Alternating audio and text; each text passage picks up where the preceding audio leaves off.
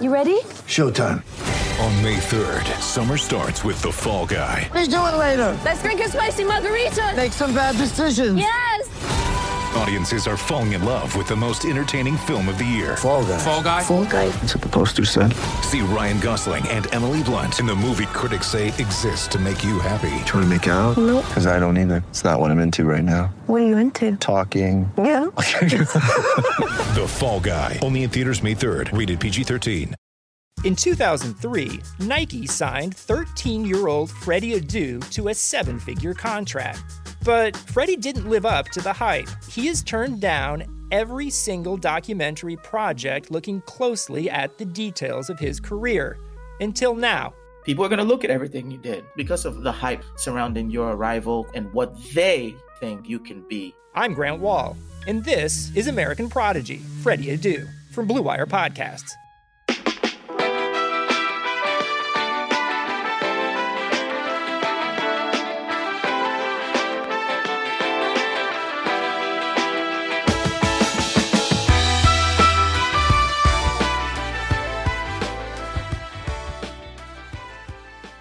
All right, welcome back to the Limited Upside podcast.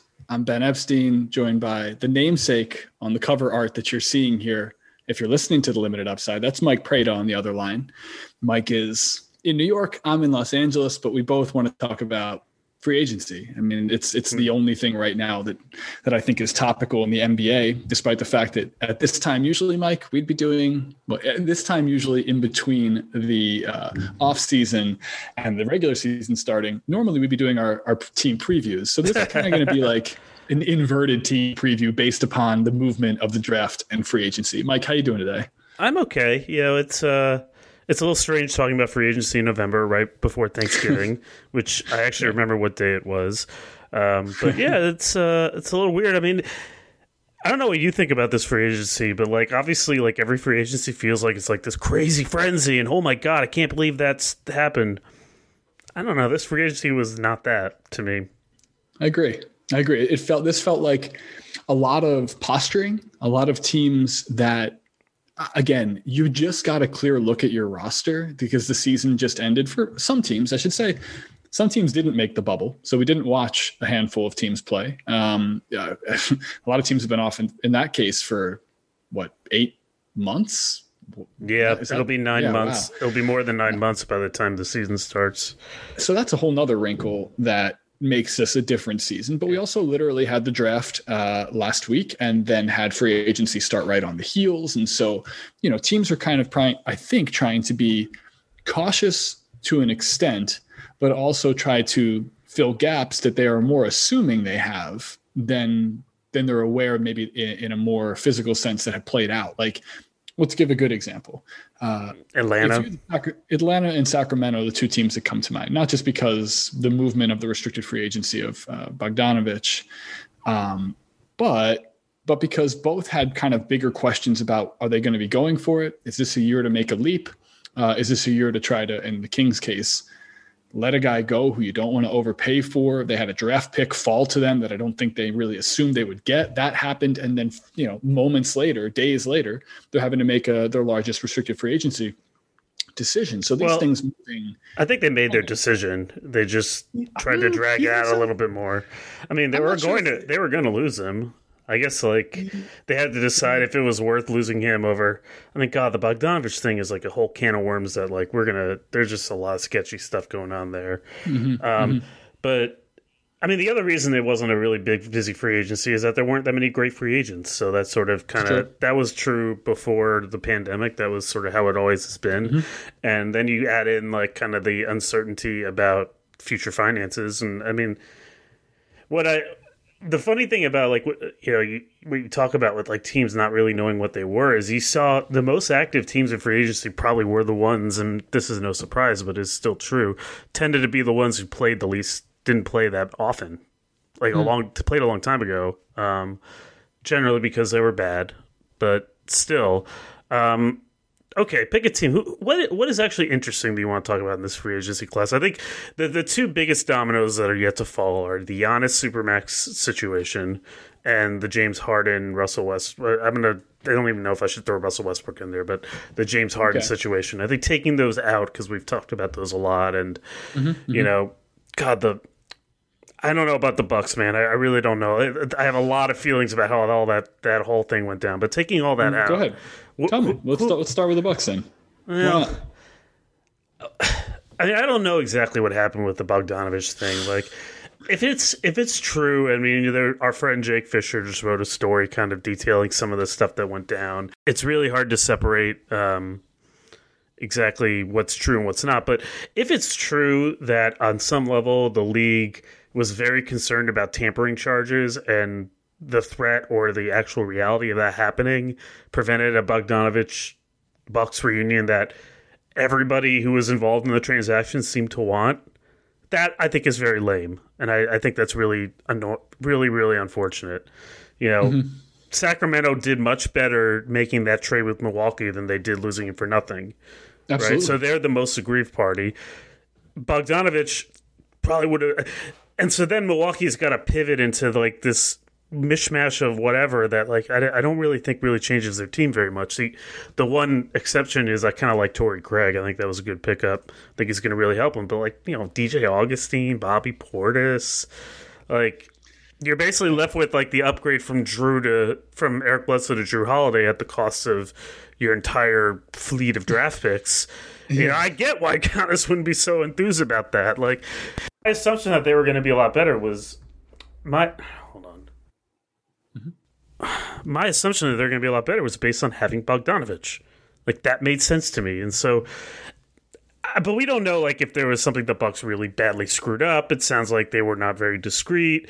You know, maybe it's really just as simple as you know Bogdanovich's want agency wanted more money and they got it. You know, maybe it's not really that big a, a thing. I don't know who's at fault, but if it's true that if it is true that on some level the league sort of being heavy-handed about the tampering thing prevented this from happening, I think that's really lame. Yeah, you you tweeted something a few days ago about pertaining to tampering as it is just it, it feels like it's picked and, and chosen randomly. Like some tampering is okay. It's just happened. It's just the way the league flows. Other tampering, like in this case, may or may not, we're, not, we're speculating, but it feels this way, change the course and trajectory of two franchises, potentially the entire free agent market here. Who knows what Atlanta does if it's not spending that RFA money? Well, forget that. Uh, like it, it may change Giannis's future in Milwaukee. hundred percent. Well, that's what, yeah, one of the two teams, I should say. That, mean, that- yeah, which could that- that's the NBA. That affects everything, you know. Yeah, yeah. Um, it's very Chris Paul trade, uh, Chris Paul, you know, Powell trade. Right. Um, I get- I'm, I'm, I guess the way I look at it is that if your biggest crime is that you didn't, you weren't discreet enough, that's really, and that's like what you're getting nicked for. I just think that's really lame. I don't know, like what the sol- properly. like I don't know what the solution is. Like I get that they, you know, and again, it may be very possible that like Milwaukee overstated at the level, the degree to which it had an agreement with Bogdanovich. You know, like I mean, I don't. There's clearly a lot that's not known, but like, if your biggest crime is that you didn't keep up appearances, I think that's really lame. And it's like now you're punishing Milwaukee yeah. and Sacramento, you- like the teams. hit- yeah, two markets that don't need any more reason for players to leave or be angry. Yeah. or, to, you know, that, that don't need any. They need all the boosts they can get. In fact, if you're the NBA as a league, and this is where, let's get super conspiratorial. Does the NBA want Giannis to play his entire career in the Milwaukee market? Well, I mean, the ratings would say no. Um, if we want to get really conspiratorial, I suppose that's the thing to say. I mean, Yeah, yeah. like, I think here's the thing about. uh, There are also a lot of people that are saying, well, if Milwaukee got themselves to a position where Bogdan Bogdanovich is the difference between keeping Giannis or not, which, by the way, we still don't know. He still could sign the Supermax. I know that For sure. but my argument to that is that yeah, okay, fine, I'll, I'll give you that with cheaping out on Malcolm Brogdon and thus having to overpay Jrue Holiday. I'll give you that on a lot of the stuff that they did that Jon Horst has had to clean up. I'll give you that on the Eric Bledsoe extension, but like that doesn't apply across the board. Like this is mm-hmm. this situation again. If it really went down the way it did, which it sounds like, like that that's still a ama- I think that's an injustice to the Bucks, regardless. You know, it's not fair. They, they, it's not fair to pick on them for all the other stuff they did when they seem to have found a arrangement, a challenging arrangement, having paid a legitimate price in terms of giving up assets to get this player who may or may not even be the difference. Like we're not talking about a superstar. We're talking about Bogdan Bogdanovich. We'll talk about Atlanta, I'm sure, at some point. Mm-hmm, like mm-hmm. who is who is really being harmed here? And then is that really? Can you really blame the Bucks for that? I guess it depends on some of the stuff we don't know about. But if again, their biggest crime was just the appearances. I just think that that that's really lame. It's really unfortunate, and that I feel sympathy for them and their fans over this situation. Agreed. Agreed. Um, me too. Me too. I, I I don't like the way it played out. I don't like how public and immediate everything is. Uh, as a fan base, I'd be pretty frustrated if I was a Bucks fan. Uh, as a conspiratorial NBA person, which I may or may not be, I feel like this has some legs. And then on top of it all, man, like look, you mentioned there weren't a whole lot of like blue chip or like the A plus free agents. Well, that moves someone like Bogdanovich, who was a restricted free agent in this case, way up. I mean, mm-hmm. he was one of the movers and shakers this offseason. And if the timelines match up like Giannis's supermax and a player like that, well, it has more value because look, value is based upon time and place. Um, right. You know? And they mutually, at least based on all the reporting, they have a mutual appreciation for each other. Yeah. You yeah. know, it seemed like they wanted to go there, but you know, in the end, Bogdanovich got more money than he would have gotten. So he did. Kudos he did. to him and his agent, got picking up those and, commission and, fees.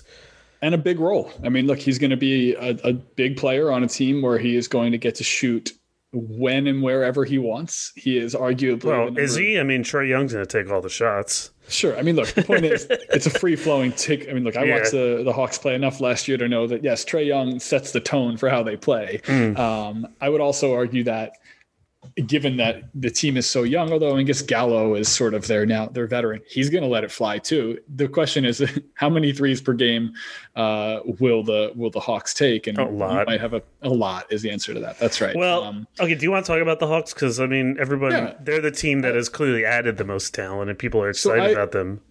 I agree. They added the most talent. I think the Lakers have had the most impactful uh, offseason, but we can get to them next. We'll do mm. the hmm. Hawks first. Yeah. I don't know if I agree that the Lakers are the most impactful. I don't know. I have to think yeah, I mean, that a little When bit. you're the champion, well, we'll get to them. We'll get to the Lakers. Okay. Let's start with the Hawks. Let's start with the Hawks because the Hawks, uh, just to recap for everyone, they brought in Rajon Rondo. They brought in Kris Dunn. That's the uh, the the backcourt additions. Bogdanovich being also backcourt wing, whatever you want to call him. Gallinari. Um, and then and then Danilo Gallinari um, as well. Um, keeping in mind, they still have a decision to make on John Collins, and they brought in Clint Capela last year. And in, in and trade. they drafted you know, Okongwu, who's also a big oh, that's guy. right. and they drafted Onyeka uh, uh, Onyeka Okongwu, um, and who is a big guy and kind of, you know, as Ricky said on this pod, in, in the mold of of a Bam Adebayo in terms of what you're trying to get out of him, which which is is interesting because like they're bigs as is right now. You know, Capela is not like a huge guy, and Collins is another guy who wants to step out and take jumpers as, as well. Um, and Collins, well, we'll start there. Let's start there. You know what? Like, I think we should start there because okay. I think it very much uh, typifies exactly what's happened here. So I posed this question to you in a text. Mm-hmm. Take the four kids that they basically have drafted alongside young in this mm-hmm. very quick rebuild that they have suddenly short circuited. Uh, Huerter, Kevin Huerter, Cam Reddish, John Collins, and DeAndre Hunter. How many mm-hmm. of those guys do you think are on the team in, in a year? Because right. they all basically yeah. got replaced in free agency. like, like I, I guess you would start Gallo at the three, but like that's not really his position anymore. So no. And then there's Capela. It, Huerter got replaced by Bogdanovich. Uh, DeAndre Hunter again basically got replaced by Gallinari. Col- I mean, Collins kind of got replaced by Okongwu and Clint Capela. Cam Reddish kind of got replaced by like Kris Dunn. like all, all, the other guards, yeah. Right. Like so. I mean, like, I guess it's cool that you've like kind of upgraded your talent, but like, boy, I, I have, I always have questions about teams that pivot that quickly.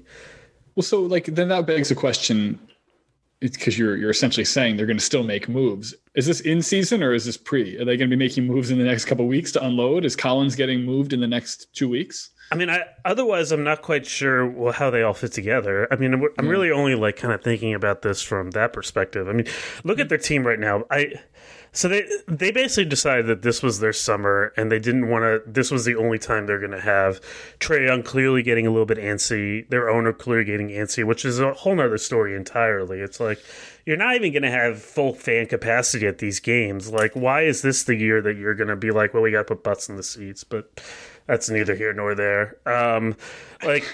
I just I, I I'm very skeptical of teams that just decide they don't want to rebuild anymore, and it just I, in general. Now, given that, let's look at the team that they have. Mm-hmm. I like the Bogdanovich signing. I think that's a good signing for them. I think if they had stopped there, I would have really liked their offseason. Maybe maybe not stop there, but the Gallinari one is the one that kind of confuses me because I mean he's a really good player. Age timeline definitely not on the right track, but also I mean he's a four at this point. Like I don't think you mm-hmm. can bring him in to play three. I know you have some questions about Collins' long term future in his position. I think they've kind of I don't know what they're doing with him. Like they sort of moved him around a lot of different ways. Um, maybe there's some issue there, but like I, I don't really see the functionality of Gallinari if you also have Clint Capela, right? Right, right. I, Maybe that I was think- a mistake of a move. I don't know, but I like the I think Bogdanovich is a really good signing for them because they need sort of that bridge wing that can kind of create for himself but also play off. I think that was really good. Mm-hmm. I don't really understand why Charlotte went for Hayward instead of Bogdanovich for less money. Uh, I think that has to do with name and and fan base and hmm. and Yeah, trying the- to build something with with ball. And now you've got a veteran free agent who people know well, as well as your rookie who everyone knows. And Yeah, all those all those Hornets fans, you know, stuck inside during the pandemic. Now they're going to go to Hornets games because Gordon Hayward's on the team. it's not even about going; it's just like creating fan base enthusiasm. And I'm not sure that Bogdanovich does that. And the Hawks already have that because they have Trae Young. And and look, I, I The think Hornets Collins have is- Lamelo Ball though. He just got him. Is the point? Yeah, I mean, like, and who you're? I guess a lot of this was that they never gave Kemba another running mate, and now you know, look, Ball and Hayward and um um uh what's his name uh, Devonte Graham. Devontae Graham are that's that's not bad. That's PJ not good, Washington's but it's not alright. bad. Yeah. PJ Washington is good. I mean, it's like, look, the, these are teams, all of these teams that we're talking about right now in terms of the Hawks, Charlotte, uh, even Sacramento so far, but these are not. Hawks may be a playoff team now. We'll see. They're going to compete with Orlando, I suppose. I mean, it feels like that's the open spot. Are they going to be better than the Pacers to be a seven seed? No, don't probably so. not. I mean, there's also, you know, we'll see about the Wizards. You know, maybe Charlotte's now in the mix. Right, but I'm saying like so this is the eight seed you're competing for, and and I think like if the thought process is to get Trae Young and these young young players playoff experience and try to make a playoff push, you're you know get out of drafting in the lottery. The team is super young, like you mentioned. Well, was super young prior to this free agency. um, um, you know, like it makes a little sense. I, I think with John Collins, I'm I'm always curious because I feel like there's such a split on on John Collins, his value, how good he is, uh, what his position is in the NBA. Is he a is he a BAM center? Is he a uh, is he a, a power forward? He likes to step out and shoot a bit, but he's man, no one rocks the rim quite like John Collins. He Right. can really throw down. So I- I still think he's I'm high on him. I think he's a good player. I think he could be a, a nice piece on a smart team that figures out the right way to use him. Where at the Hawks, it seems like they just built out his position. Like they just moved him out of any potential, you know, direct fit, even as a starter. Now, if Right. this John Collins contract, I guess he's in a contract season where they'd have to extend him. Yeah, he's Uh, up for an yeah, extension, which is its own extension. question, obviously. That's the thing, right? So if you believe that John, I, let's say you don't sure if he's a four or a five, which they're Mm-hmm, not. I, I think they've kind of jerked him around a little bit position wise. I think defensively there are major questions, um, which I think is a huge factor when Trae Young is your best player. Like so, I, I some, Gallinari's on your team now too. well, now he is, but so that's the thing, Yeah. right? So if he, if he if you think he's more of a five than a four, then the Clint Capela trade makes less sense in com- Mm-hmm. in conjunction with the Okongwu pick. If you think he's more a four, then the Gallinari signing doesn't make a whole lot of sense, right? So at, at either direction, I don't really know exactly. I mean, I guess like if you trade him, what could you get from him at this point? And I, I don't know if he's that. I, I think there is a possibility that he's kind of an empty stat, like kind of stuck between a position type of player. And You But- but I also I, I don't know like what what good does it do for you to have Gallinari to have Capela then? You know, I'd rather create a situation more like what you had with when Dedmon, Dewayne Dedmon was at his best, where they had a shooting center. Um, So I I mean, guess they and not to mention we, we haven't talked. I mean, DeAndre Hunter was picked in the like fifth or sixth or whatever Right. it was last year. Like Not as just an that- yeah, fo- fourth, I believe, and also they traded like a zillion draft picks to get him, and presumably Yeah. he's going to be a four at some point if that's the idea. I mean, he's not even sniffing this. Ro- I mean, he's in the rotation, but barely the way this team's comprised right now. I guess he could start at the three. But yeah, Yeah, I mean, I I, I, yeah, I mean, there's also like the Rondo signing, which I think is like kind of also doesn't make a whole lot of sense because you know if they think they're going to get playoff Rondo for the regular season, like I'm just not sure where they get that idea from. That's where Kris Dunn is for, though. Kris Dunn will work very hard every possession of every game. I think it was a good signing. I like I like Me that too. sign. To me, That's if they if they did Bogdanovich, Kris Dunn, and like maybe stop there, maybe get a different veteran point guard than Rondo. Um, maybe you. I guess they had Jeff Teague last year. They probably they got rid of him. You know, maybe maybe you do one more. Maybe you get one more sort of quality. Maybe you get Covington.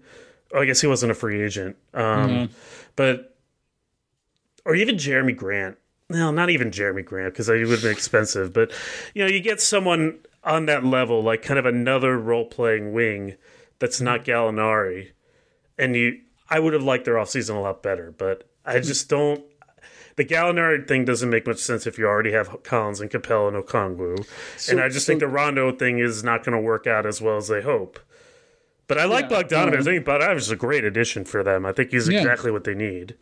Me too. So let me ask you: Do they be? Do they overtake Orlando? Are they the eight seed in the East? Uh, I'm going to say tentatively no, Okay. but I'm not entirely sure because I mean Orlando I think has got some moves in them.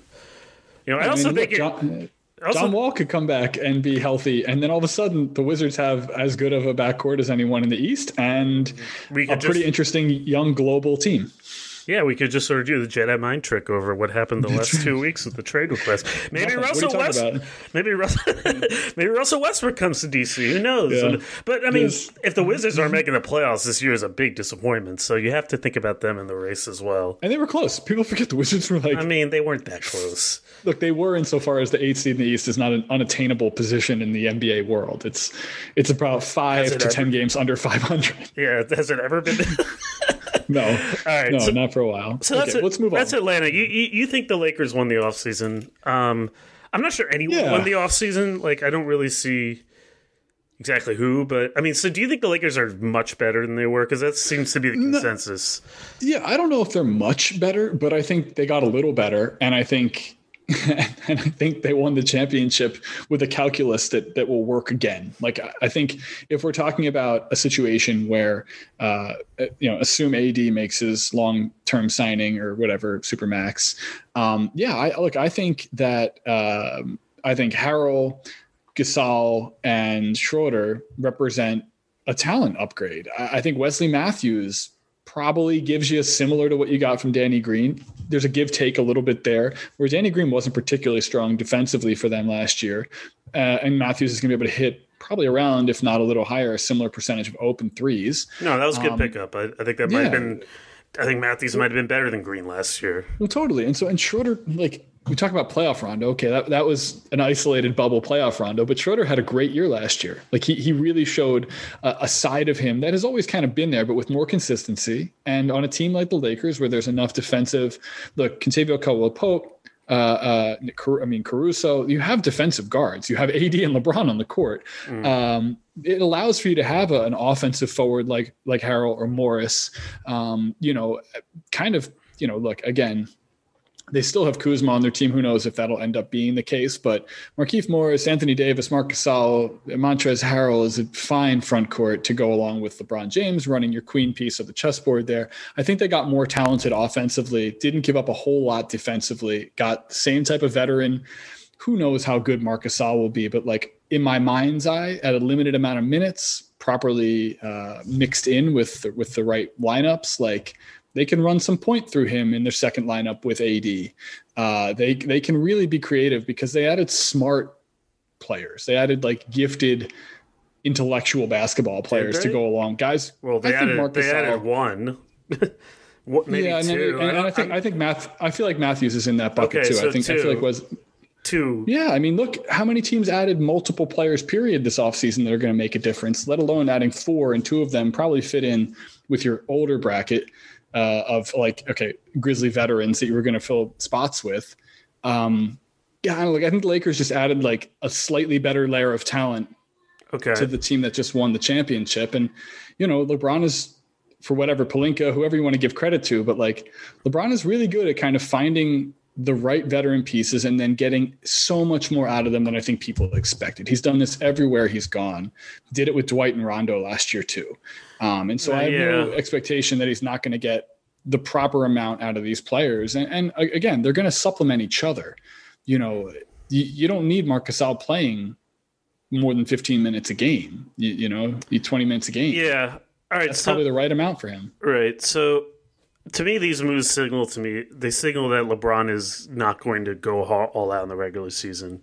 Yes, Because- that's true also. Because I, I look at these moves and there's really only one, maybe one and a half that are like that that guy is going to be on the floor or should be on the floor when they're closing games in the playoffs.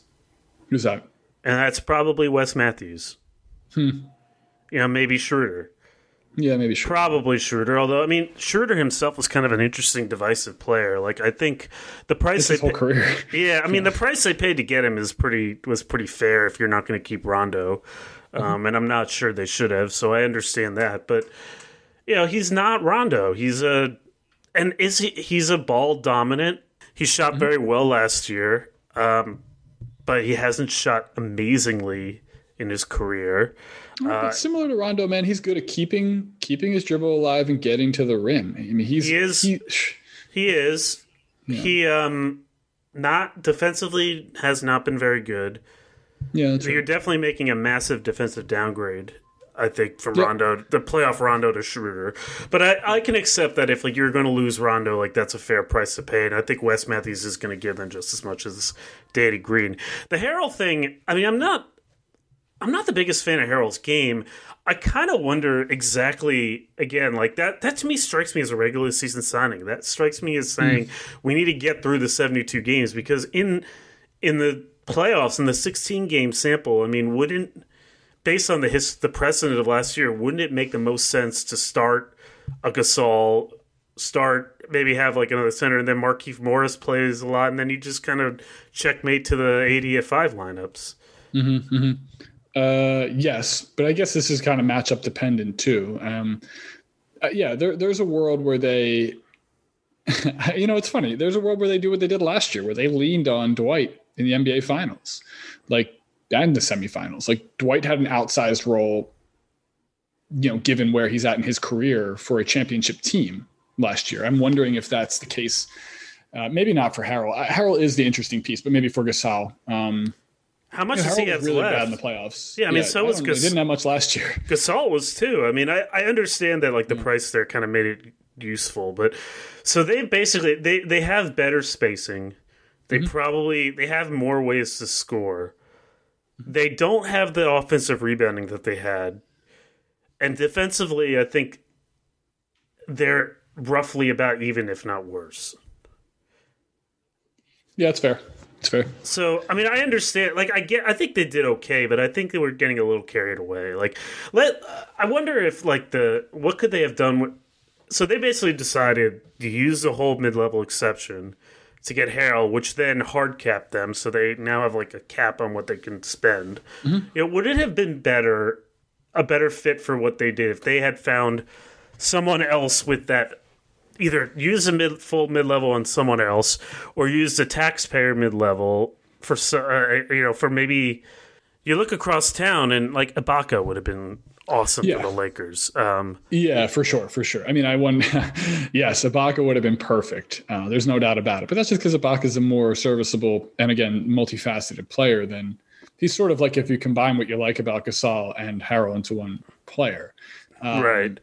and that's obviously. You know, Yeah. two for one's better, um, or one player instead of two is better. So- um, yeah. So they did good. I, I don't think they did great. I think I think as a playoff team, they're not as good, quite as dominant as they were last year. They will probably win a lot of regular season games, and I think ultimately these were what these moves were about. Like they're going to have mm-hmm. games that Dennis Schroeder and Montrezl Harrell just sort of carry them in in February March, and maybe mm-hmm.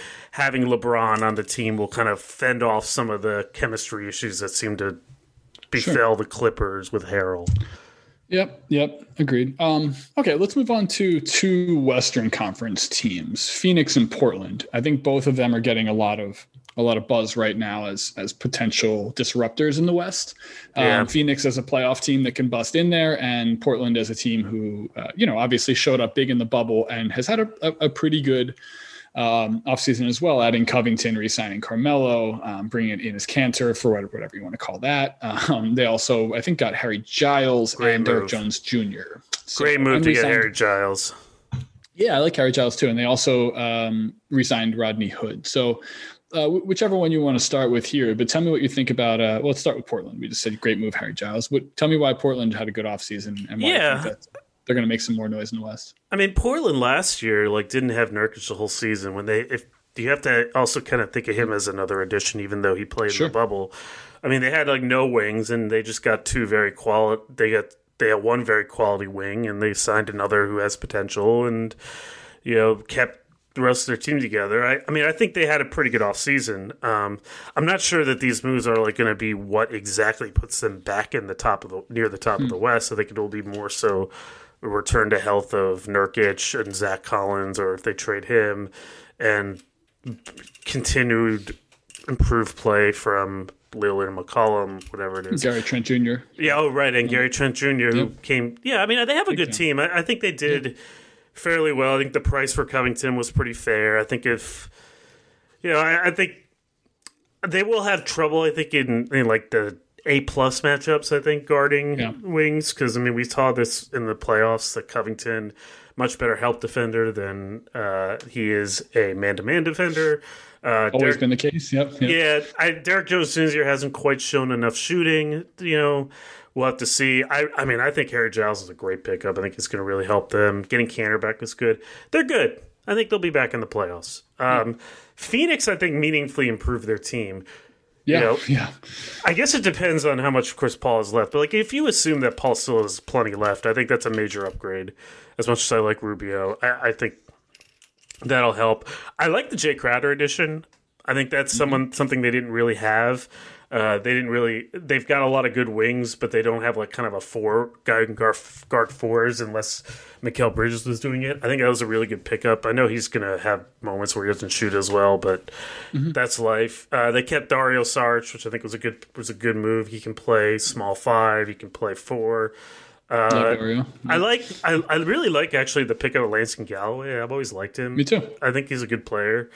Um, keeping Jevon Carter, keeping Cameron Payne, who played really well in the bubble, and let's see what you know De- Devin Booker's next act is. You know, I, I really like. I, I just I'm, I'm trying to be cautious because so much of the optimism around them is based on that eight game sample in the bubble. but I think they're a much better team on paper. I would be surprised if they miss the playoffs. Um, and I know the West is deep, but I mean, I think they did a really nice job. And you know, I don't think losing Kelly Oubre is any huge loss, frankly. Um, we should talk No. about Gol- we should talk about Yeah. Golden State because I mean that's a team that's going to be tough to figure out this year. yeah, man. Wow. What a what a weird two weeks for Golden State. Yeah. And The other West team that did bet did well for themselves, I think, is Dallas. You like the Dallas moves. I mean, I think a weird, you know, win-win trade they made with the Sixers. With Yes. uh, Seth Curry was a player the Sixers desperately needed, and, and Richardson's the type of guy who can play really well off of Luka. Um, and they have enough shooters still. It's you know, it's more for me. What is the timeline on Porzingis? I mean, that Right? Yeah. the the reality there is that's a guy who might not play until January, February, uh, with uh, at the earliest. I mean, we're we're learning more about the timelines uh, as it comes out, but you know, Porzingis is a very important piece of that puzzle. He's what makes them a, a legitimate threat in the West from a team being carried by a great player. I mean, a top five player in the league, probably in Luka at this point. Um, but it's Porzingis, you know, that that enhances what they already have there. Um, I'm curious what happens there. And then it's just like, can he stay healthy? What kind of shape does he come in? Is it a lost year physically? And, or does he have dead legs? I mean, he's, he's had one injury after another, and and yeah, you, you hate to see it. I hate to say like you hate to see it, but like it, it does make you question being a seven three, like lanky, but ultimately plays a very aggressive style. You know, how does that work? Yeah, Right. there's there's very little track record to base it off of. There's really never been a Porzingis like player. And he's a very unique guy. Um, I'm not going to Not just unique, very unique. very unique. I fucking hate that I just qualified unique. Um, uh, I was gonna say, uh, I mean, he's a, he's an extremely um, fun asset to have on the court, and I think Luke is a guy who is just there's a lot of life to the way he plays, and honestly, like that's one of the things that makes me most interested with with this season. 72 games, you got to assume that records will be tighter. Obviously, there's less there's less opportunity for things to separate. By the way, The that could- that the West could assumes that assumes we get through seventy two games. Just because seventy two Yeah, games are on the schedule doesn't mean we'll play seventy two games. That's very true. So 72 scheduled games per team. I mean, the West five through 10 could be separated by four or five games max. Right. Here's my case for why Dallas, I think, still belongs near close to the top. Point differential wise, they were a really good team last year that lost Mm-hmm. a lot of close games. So they were very close last year. I mean, they were not the seventh best team in that conference. They were better than that. They were probably closer mm-hmm. to Denver. I think they might have even had a higher point differential. They just mm-hmm. could not win a close game to save their lives. And part of that is because Luka, all the things that makes him great in the first three quarters can be a bit of a handicap to him in the fourth because of his one ball style. That was one reason. By the way, they they got that record despite taking a while to figure out what was going, how to use Porzingis, despite Dwight Powell getting hurt, their starting center, despite kind of taking a while to figure out their guard and wing rotation. Now their biggest weaknesses outside of shot creation late was defensively they didn't have enough on the wing. Well, now they don't have that problem anymore. Josh Richardson, I think, is Yeah. is going to solve a lot of that. Yeah, I um, like Josh Richardson. I, I I liked him all last year on the Sixers. He was playing in a position that wasn't right for him, basically trying to assume the JJ Redick role and like you know the dribble handoffs with Embiid and stuff. And like he's not a great shooter. He's got a super slow release, and you know that was unfair burden on him offensively that he just isn't going to have to do on Dallas, where he can focus on being a dog defensively, which he's great at. I mean, he is a really good on-ball defender. Um, Yeah. and and plays bigger than he is. Plays can play small too. I mean, he. I- I'm a big fan of Richardson. I think he's gonna be in a perfect place, uh, you know, in terms of the team around him. Even when guys like, even when he plays with a Hardaway or a Trey Burke or a Brunson, like he's gonna be able to fit in Right. uh, with them because he's not gonna be the primary ball handler or the primary shooter in any lineup they put in, and that's what's right for Josh Richardson. Yeah, I think it was a good win-win trade for sure. And I really like Seth Curry. I think they should have tried to keep him. Like, but Yeah. you know, like, I had to give a six or had- something. if they had if they had Seth Curry instead of Tim Hardaway, I'd be even higher on them. Um, but I think they have like you know they got a lot of really nice pieces. I think they were they're starting from a higher perch in a lot of places. In terms of their championship upside, yes, it, it comes down to Porzingis' health, but Yeah. I think that they will still win a lot of games. So I, I like what they've done. Um, yeah, so uh, you know, that's that's the other team that I think maybe is getting the short shrift a little bit. Good news if you're disappointed like me that the NBA season is over, or at least it's good news for people who, unlike me, love this sport, which appears to be the majority of this country. The wait's finally over. Football is back, for now at least but probably for a while. You might not be at a game this year, but you can still be in on the action at Bet Online. Bet Online is going the extra mile to make sure you can get in on every possible chance to win this season. From game spreads and totals to team, player, and coaching props, Bet Online gives you more options to wager than anywhere else. You can get in on their season opening bonuses today and start off wagering on wins, division and championship futures all day, every day. There will be a winner for the NFC East, I promise. Head to BetOnline today and take advantage of all the great sign up bonuses. Don't forget to use promo code BLUEWIRE at betonline.ag. That's BLUEWIRE, B L U E W I R E, all one word. Bet Online, your online sportsbook experts. Work productivity in this economy? Yep, 2020 has already reshaped how we work. Thankfully, it's almost over, although the worst may be yet to come.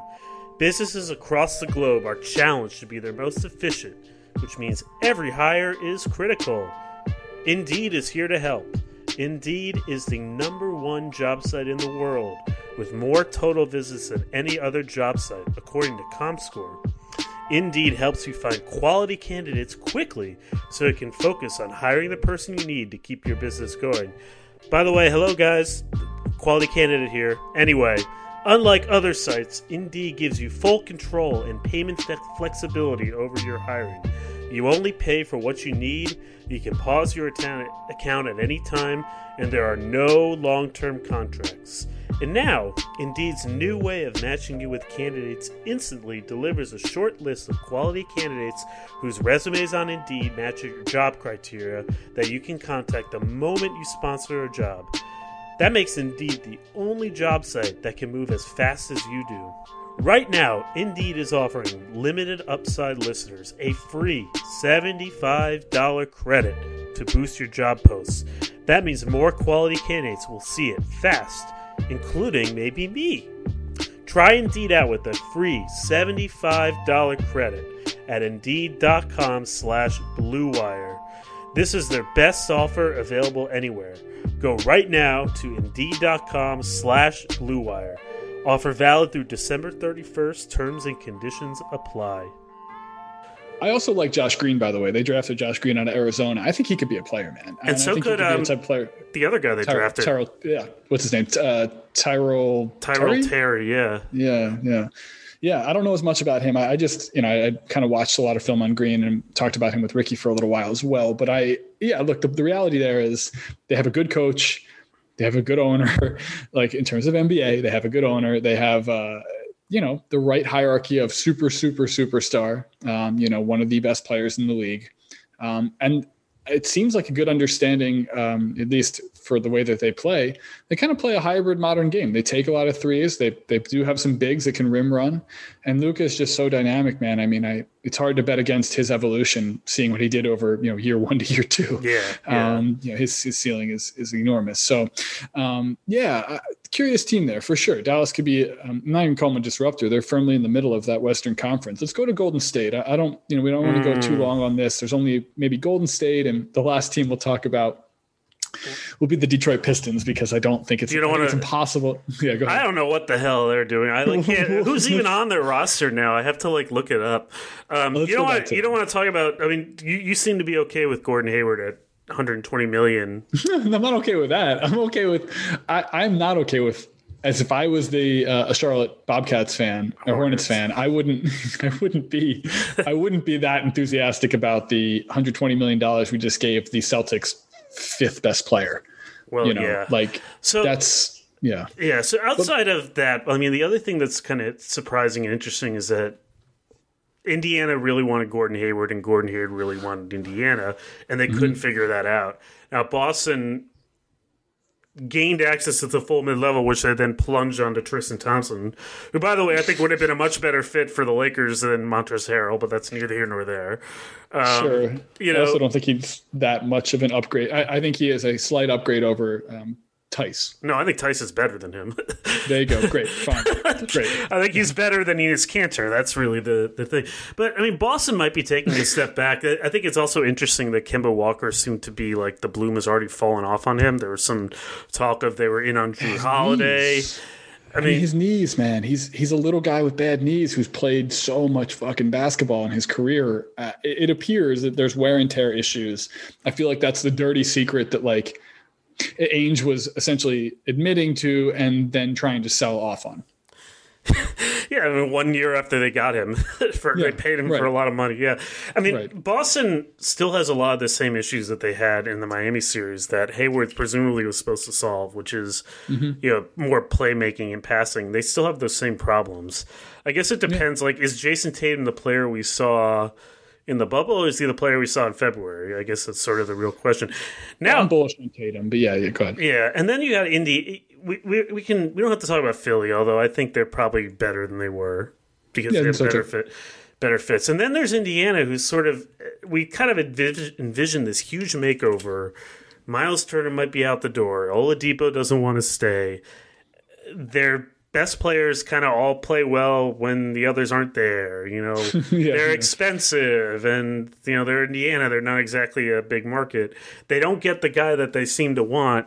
Well, I don't know what's going to happen to them because I mean the theoretical Indiana Pacers look look pretty nasty, but they're never going to get that. Yeah, yeah, and they lost their top uh, assistant coach uh, to the Sixers as well. Mm-hmm. Um, their defensive architect, and they were a nasty defensive team. Um, New head coach Nate Borja, is that his name? The guy from Yeah. Toronto, Nick Nurse's staff. That should be Correct. interesting.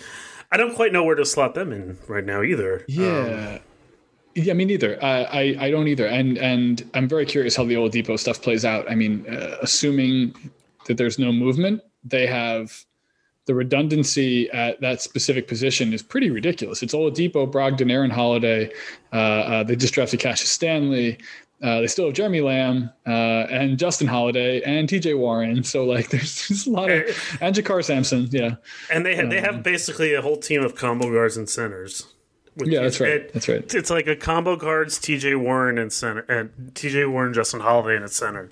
like traditional centers. Yeah, yeah. Yeah, I mean, Yeah. I'm, I'm I'm a little surprised. I know Miles Turner makes a lot of money, but I'm a little surprised that like the bloom has fallen off him so fast. It seemed like Boston didn't want him. Yeah, it's always hard to. It's for me. It is always difficult to understand how serious any talks are with Danny Ainge. Like, Right. and that's not to like not. It's just like my man has been rumored in every single like conversation. Danny's having conversations, and it's like okay. And I think Turner would have been an upgrade for them for sure. Yeah, Um, but anyhow, I'm I'm very curious to see. Uh, I think they're in a weird position where like their ceiling is probably fifth best team in the East, but they could. There's a world where the Pacers are the team that falls out. Uh, uh, falls I don't know about that. I mean, Hmm. all right. So where where do you think Victor Oladipo is playing by next year's trade deadline? Uh, Philly. He's going to be in the Sixers. No, I'm just kidding. I, I, uh, actually not 100 percent kidding, but Yeah, I was gonna say, are you nice- kidding? It's kind of a nice fit. It's kind of a nice fit for the Sixers. Um, yeah, I don't know where Oladipo goes. I, I'd have to look at where he would fit financially and who would actually want to extend him, who'd want to take a one-year flyer, who thinks they're an Oladipo away from winning the title. I don't really know who that is. Wonder if Um, uh, Giannis doesn't sign the supermax. Yeah, I mean that'd be a sad. uh, If if if the Bucks end up with Oladipo and lose and uh, and having lost uh, Brogdon and Giannis, that would be really terrible for their franchise. And Jrue Holiday, don't forget about that. And Jrue Holiday, yeah, I mean that's Oladipo and Jrue aren't going to win shit. So, um, yeah, I, I don't know, man. That's neither here nor there. Let's let's. I do want to touch on Golden State, um, just because we we've glossed over them a few times now. Golden State um, added Brad Wanamaker. Uh, they Kelly drafted Oubre. Nico Mannion. They added Kelly Oubre, uh, and they drafted uh, uh, James Weissman, um, Wiseman, however you want to pronounce that. Um, So they also bring back this guy. I forget his. Oh yeah, Steph Curry. So Steph Curry's back, and yeah, they were supposed to bring back Klay Thompson as well before Klay suffered a catastrophic injury playing pickup basketball here in Los Angeles. Um, and I think at this point it's safe to assume that maybe a year from now we will see Klay playing some basketball again. Um, and in what capacity after two full years off, that remains to be determined. Um, so we can table the Klay discussion until we have more to talk about there, other than say that I feel horrible for him. Klay seems like the type of guy that all the NBA writers, journalists, and other players root for and like like genuinely like their experience with him. Um, well, he's fun to watch. He's he's. Oh yeah, I think he's. I think And- frankly he's still underrated. Yeah. Klay might go down as, as one of the. I mean, well, a great way to tell the real value of a player being underrated is how their team does without him. Yeah, And last year not so good. Not so there- good at all. But also, Steph wasn't there. So I know there were other factors, but I mean, it's just I think it, it- the most underrated thing about his game is that he can defend, but also he has like these binges that make him seem unstoppable. And I think that there is, I'm beginning to think more and more that like kind of these that streakiness can be a virtue mm-hmm. in a way that kind of props you up that is hard to measure. And I think for Klay, the ability that he has to just go off you're always worried about that. That's always in the back of your head, and it affects how you defend the rest of the team. So, let's take a step back with Golden State, right? So, I want to go mm-hmm. back. This, since they since their last year with Durant, but let's say pre Achilles, they they they decide they lose Iguodala and Livingston retires. Mm-hmm. They decide to trade Iguodala for a distant first round pick, or, or no, they gave up a distant first round pick to mm-hmm. move him and execute this very complicated maneuver to get D'Angelo Russell. That was what happened last year. That mm-hmm. fails big time.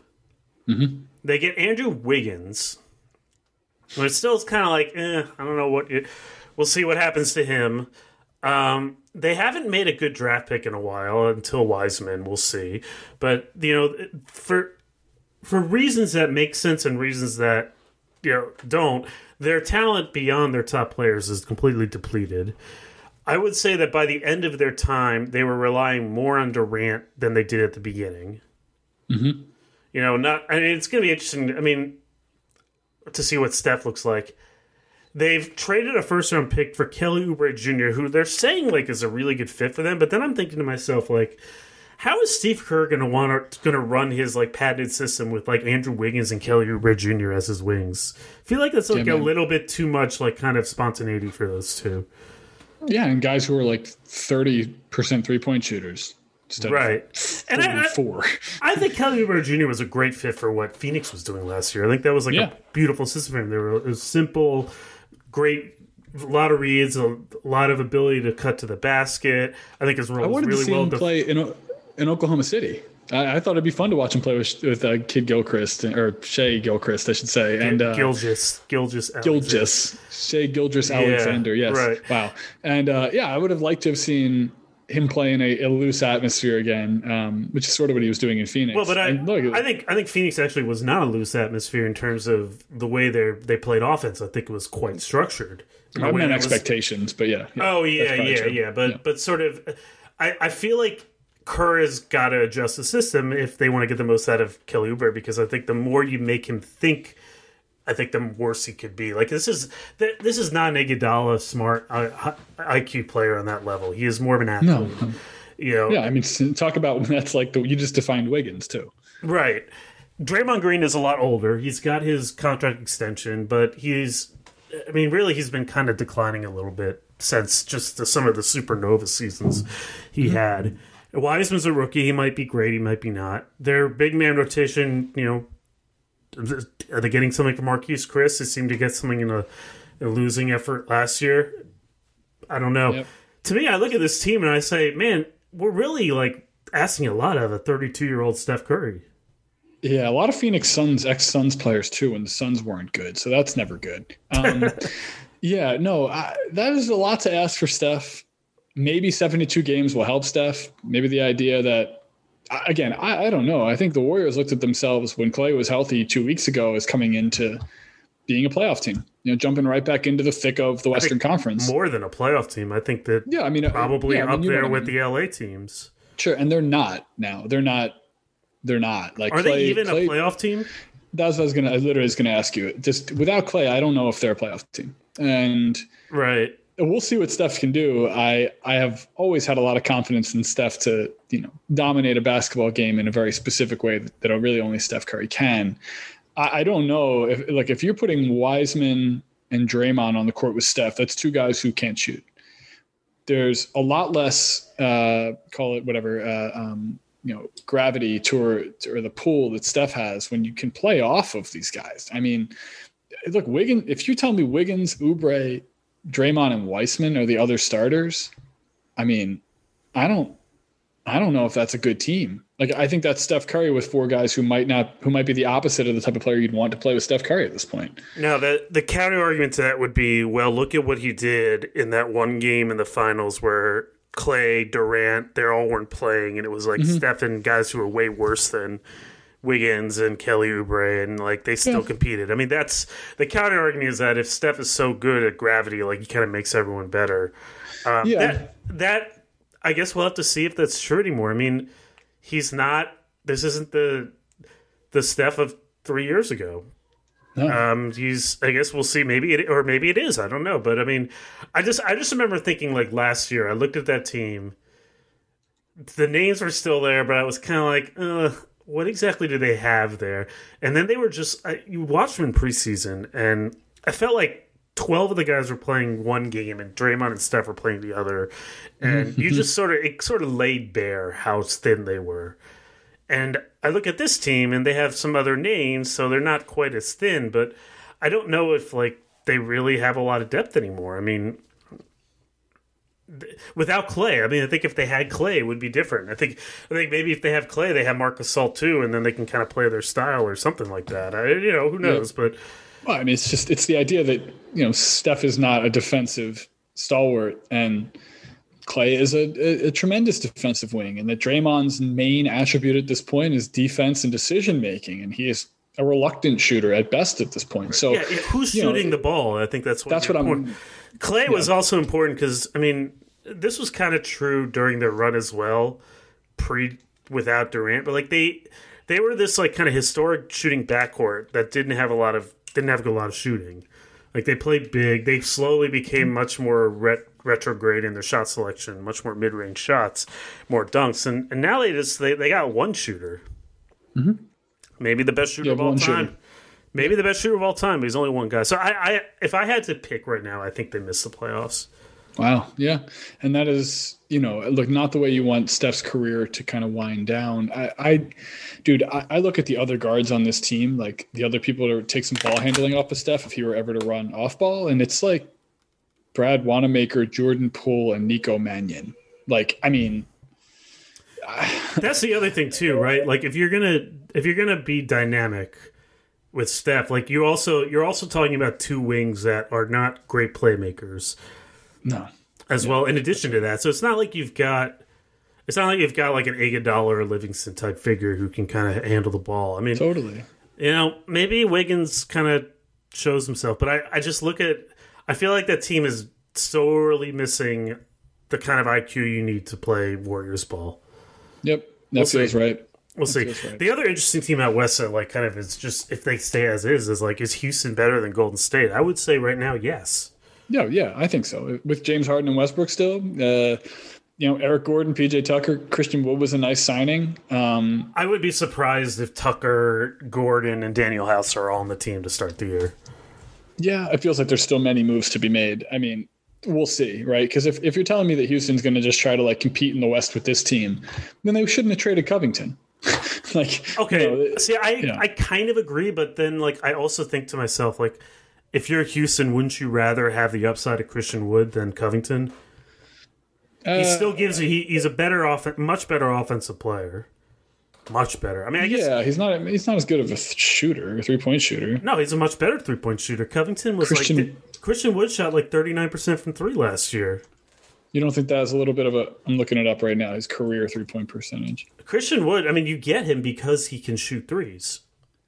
That's what you think of Christian Wood as? Really? Like he's a skilled. I think of him as big, like a a big guy who can shoot the ball. Yeah.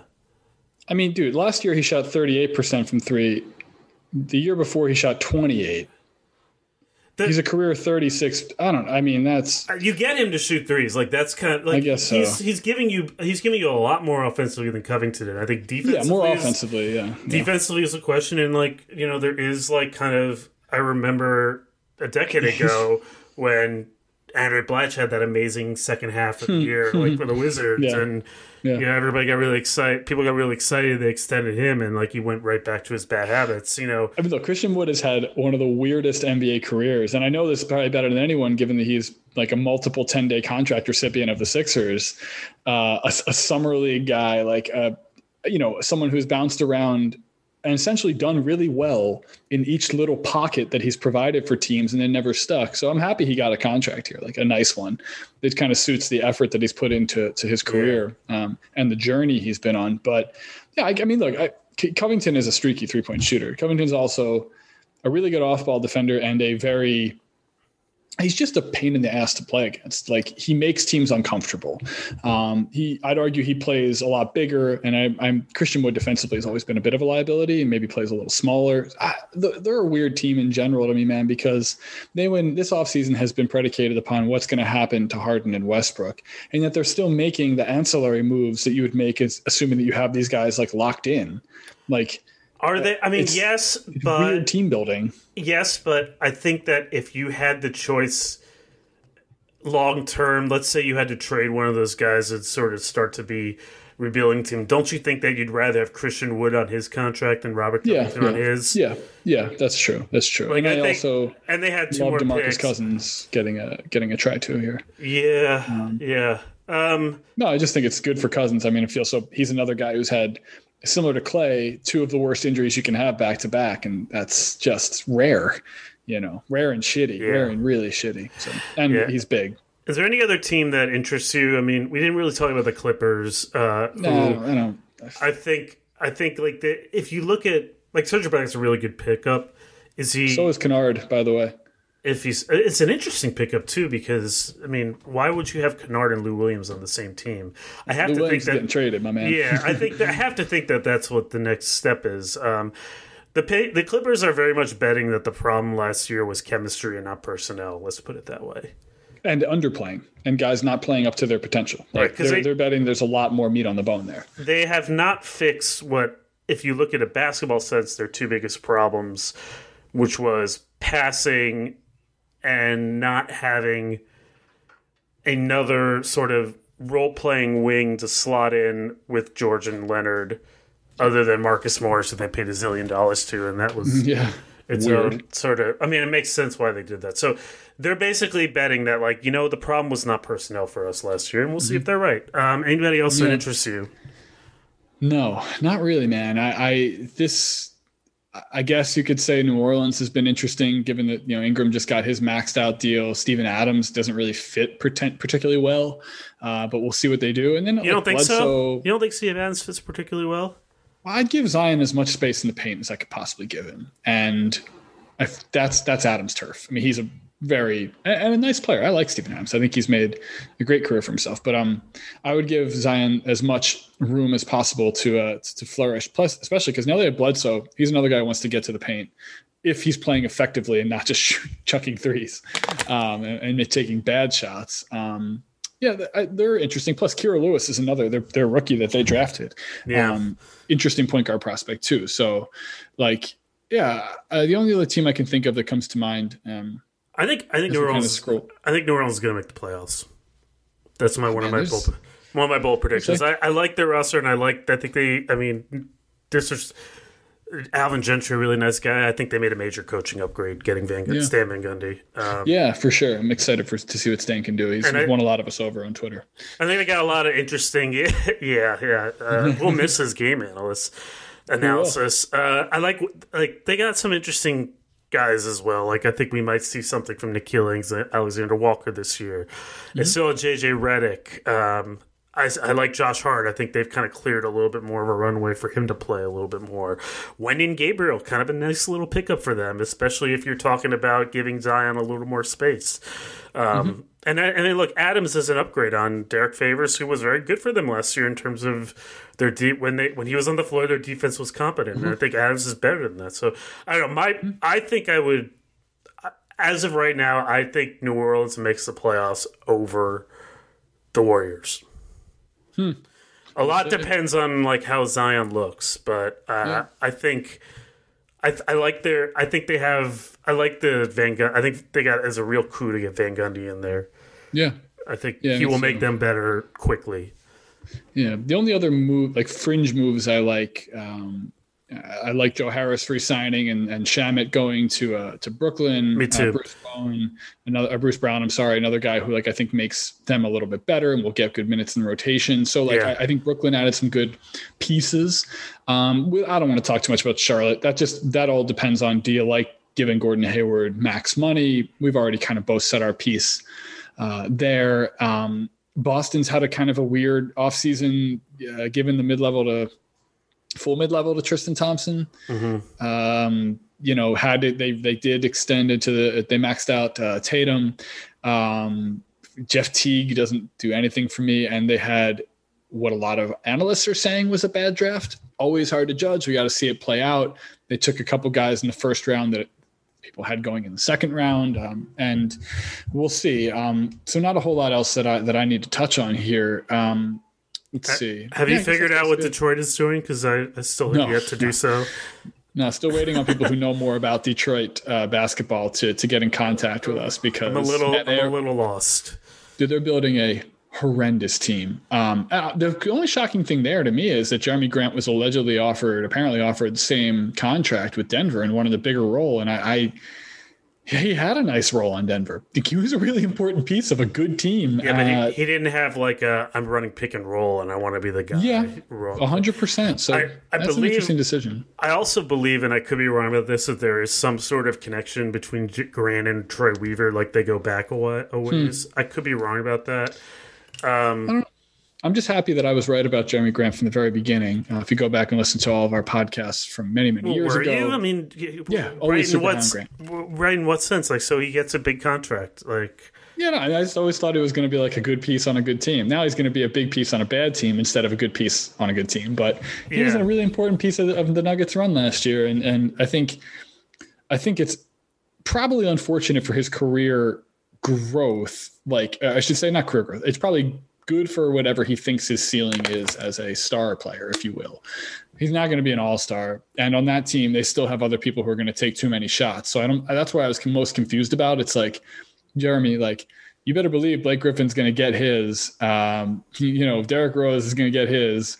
Um, you go down the list. I mean, uh, what's his name? Sekou uh, Doumbouya, Duboye. Like they they're still trying to figure out what they have there as their first round pick from the year before. Killian so- Hayes too. Don't forget about First that. round draft pick this year. Yeah. So I guess like, I don't understand why you would leave Nikola Jokic if you're like No, kind I of a player like Grant. I don't really understand. That doesn't make much sense. I totally. I don't really. I mean, I don't really get that much either. Um, I mean, I know it was like kind of an awkward fit during the regular season. He kind of was amazing in the Yeah. bubble. Then maybe coloring our perceptions. Like, I don't think Denver will miss him as much as people during the regular season. I actually think they might miss Torrey Craig a little more than they think, but that's a whole separate conversation. Um, Sure. Sure. but yeah, I mean, if you're Jerami Grant, I guess I'm a little confused. Like, why would you not want to play with Jokic? It seems like that seems like he was is a great fit, but you know, Yeah. everybody, every NBA player's got different ambitions. Um, Yeah. Can't speak for him, but we will get to see the what he would assume is the full range of his skill set that wasn't being tapped into in Denver. Um, yeah, I mean that's that's really all I got here. This is you know NBA free agency on November 25th. There's still spots to be filled on teams, potential trades to be made. Season starts in a month, and it's going to be weird. Like this is just going to be a weird season to cover. We've had just came out of one of the most tumultuous NBA seasons uh, to date. Um, we're going to start this season where there could be 3,000 people dying a day uh, come the end of December. 2,000 people are dying a day right now of COVID. Um, a lot of these teams play in, in states that, quite frankly, don't take COVID seriously enough. We are moving the Toronto Raptors to Tampa Bay, Florida. Which, by the way, Uh, is going to be very interesting because I think if you just kept them in Toronto and that team, I think they did. I think they were. They. I don't think they got better, but I don't think they're going to miss the guys they they lost as much as you'd think. But then you throw in the factor of. Wait a minute, they're all going to be displaced in Florida all year. Like, how Yeah, does man. that affect the way they play? That could be yeah. really significant, you know. But Yeah, because on paper, I think you know Baynes is a pretty good player. I think Chris Boucher was ready to take the step for Ibaka. I kind of like DeAndre Bembry. I think he's a really under, he's Yeah, kind of I like underrated Bembry little player. Player, you know. But And they got VanVleet back on a nice contract, and like uh, they paid him, but it's a good deal for a guy who's a quality player. So and they preserve 2021 space, but they're playing in Tampa. like, what is that going to mean for their? That's going to be Mm-hmm. Yeah, weird. I mean, look, if we were to assume no fans are going to be in the building, that's one thing. But yeah, talking about family and psyche and all that stuff, like, not to mention, like, the NHL pivoted their bubble to Canada last year because they wouldn't play in America because we weren't doing a good enough job. right. Toronto is a much safer place to be than anywhere in Florida, let alone anywhere in America. And so, like, right. there's going to be this isn't the NFL. We've talked about this last podcast. There isn't going to be this relationship to like, oh, we're missing two running backs, but it's okay. We have two other running backs and a practice squad player who can come in. Like, COVID's going to be a big part of this season. Team depth, you know, we're poo pooing these fringe quality players or guys who are like, are the sixth, seventh man or eighth man, maybe on a roster. But that's where like a, a, a Bruce Brown or whatever is a really big ad for Brooklyn because say LeVert and uh, Joe Harris, just out of, you know, guys who play in similar positions, say they both get COVID like or on the list, then all of a sudden you have a player to step in. Like depth is going to matter more now, even though the season's shorter, probably than ever before. And also, also they're you know- going to play more compressed. I mean, if they if Yep. they're successful in getting all seventy-two games in, which Yep. I'm very skeptical of, they're going to play a more compressed schedule. Yeah, I don't know. It's going to be weird, but I got to say, like, I don't think any NBA team massively changed what their trajectory was. so far, I, I mean, Atlanta's Atlanta, and I think is the closest. Maybe New Orleans. Again, I'm, I'm like, I mean, I guess, but not even New Orleans because they lost Jrue Holiday, so not New Orleans. Atlanta is probably the closest. Golden State just because Steph comes back. Outside of that, I don't think there's any team that's really very different than they were the year before. It, it may look a lot like last year in the end. Again, barring Yeah, we'll see. James Harden trade or whatever happens to Giannis, which I'm sure will be something, and yep. we'll see. Anyway, Ben, Yeah. Hey, last last thing, man. Last thing. The world the world of sports lost an icon today in uh, Diego Maradona, and I know that you and I both love the sport of soccer, and it's interesting to watch uh, and sad to see. But uh, all of the players currently playing, uh, just by how old they are, uh, revere. I mean, in a, in a level that this would be like Michael Jordan passing away in the NBA world. It is that level of of superstar.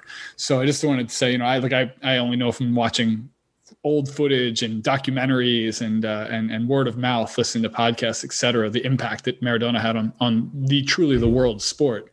Um, but watching today, you know, every public uh, figure in the sports world, uh, political world, um, uh, you name it, coming out and kind of saying their condolences, you get to see uh, how how big of a presence Maradona had on the sports world, and so uh, just would be remiss to not mention him on, even though it's an NBA podcast.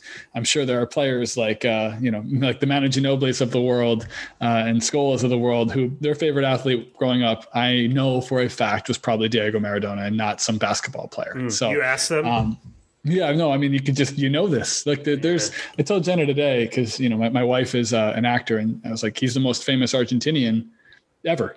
There's no one close. And she's like, what about Eva Peron? And I was like, look, Evita is big and uh, as a play, and uh, Eva Peron was a amazing, immense political figure. But like, Maradona is like, Maradona's there's two Maradona. soccer players, there's two, two soccer players ever that even get into like the conversation Who do you of think- the greatest. Who do you think know, is the Mar-. Who do you think is the Maradona of the NBA? Is it someone like Iverson? No, I don't think he's big enough. Uh, I, and I- and I think and that's Allen Iverson to me. It's like I think it's, I think that the NBA it's Jordan and LeBron are your two icons. I think I, it might be someone like Magic, um, someone who like if it dominated the '80s when the NBA we just needed him the most. The Maradona won the the World Cup for Argentina. Um, he has the hand of God. Like he has a lot of the most seminal moments um, Right. of an era, and plus he also he, he- look, he won the um, uh, the Scudetto, the the the Coppa Italia, like the the the the seminal trophies in Italy. As an Argentinian, he he helped make South American soccer a global commodity, uh, more so than almost anyone else aside from maybe Pele and other Brazilian players. But he put Argentina on the map. Um, and now, as you look, some of the best players in the world right now playing for like Juventus and uh, Man City, uh, you go down the list, they're Argentinian players, um, Hmm. and they haven't won a World Cup since then. So. I only mentioned Iverson because I know Marad- Maradona was a small. First of all, very small. Yeah, And sure. second of all, I had Sure, his yes. fair share of, uh, you know, polarizing and baggage that yeah, followed him. yeah. Iverson never. Yes, he did. He did. That's a good, actually, a nice comp in that regard. Now, last thing I'll say too is he's short, but soccer is a sport played from the ground up. Well, Messi is short, so yeah. He is, and Messi's probably the second greatest Argentinian player, and probably the third or fourth greatest player of all time. But that just shows you the, just where Maradona. I is. also So, I also said Iverson because when you were talking about influence, I think Iverson has much more influence on the sport than he will ever get credit for. that's true. That's true. Maybe that is the right comp. It's a, it's a cultural slash sports fit. Um, where Maradona fits Maybe. into. But if Is you haven't there- watched the documentary on HBO yet, everyone go check it out. It's so fucking good. All right. Well, that has been happy Thanksgiving, everyone. Stay safe. Please don't do anything dumb and gather in big groups. Um, for Thanksgiving, it's probably too late if you already are doing it, but alas, uh, protect the rest of the world. We can get through this if we just bear down for another couple months, once and for all. Let's let's not get antsy. Let's kind of figure this out and stop short circuiting it. Don't be the Atlanta Hawks of COVID. Stick with the process. And that's that. All right. This is Limited Upside Podcast. Till next time, I'm Ben. That's Mike. Have a happy Thanksgiving.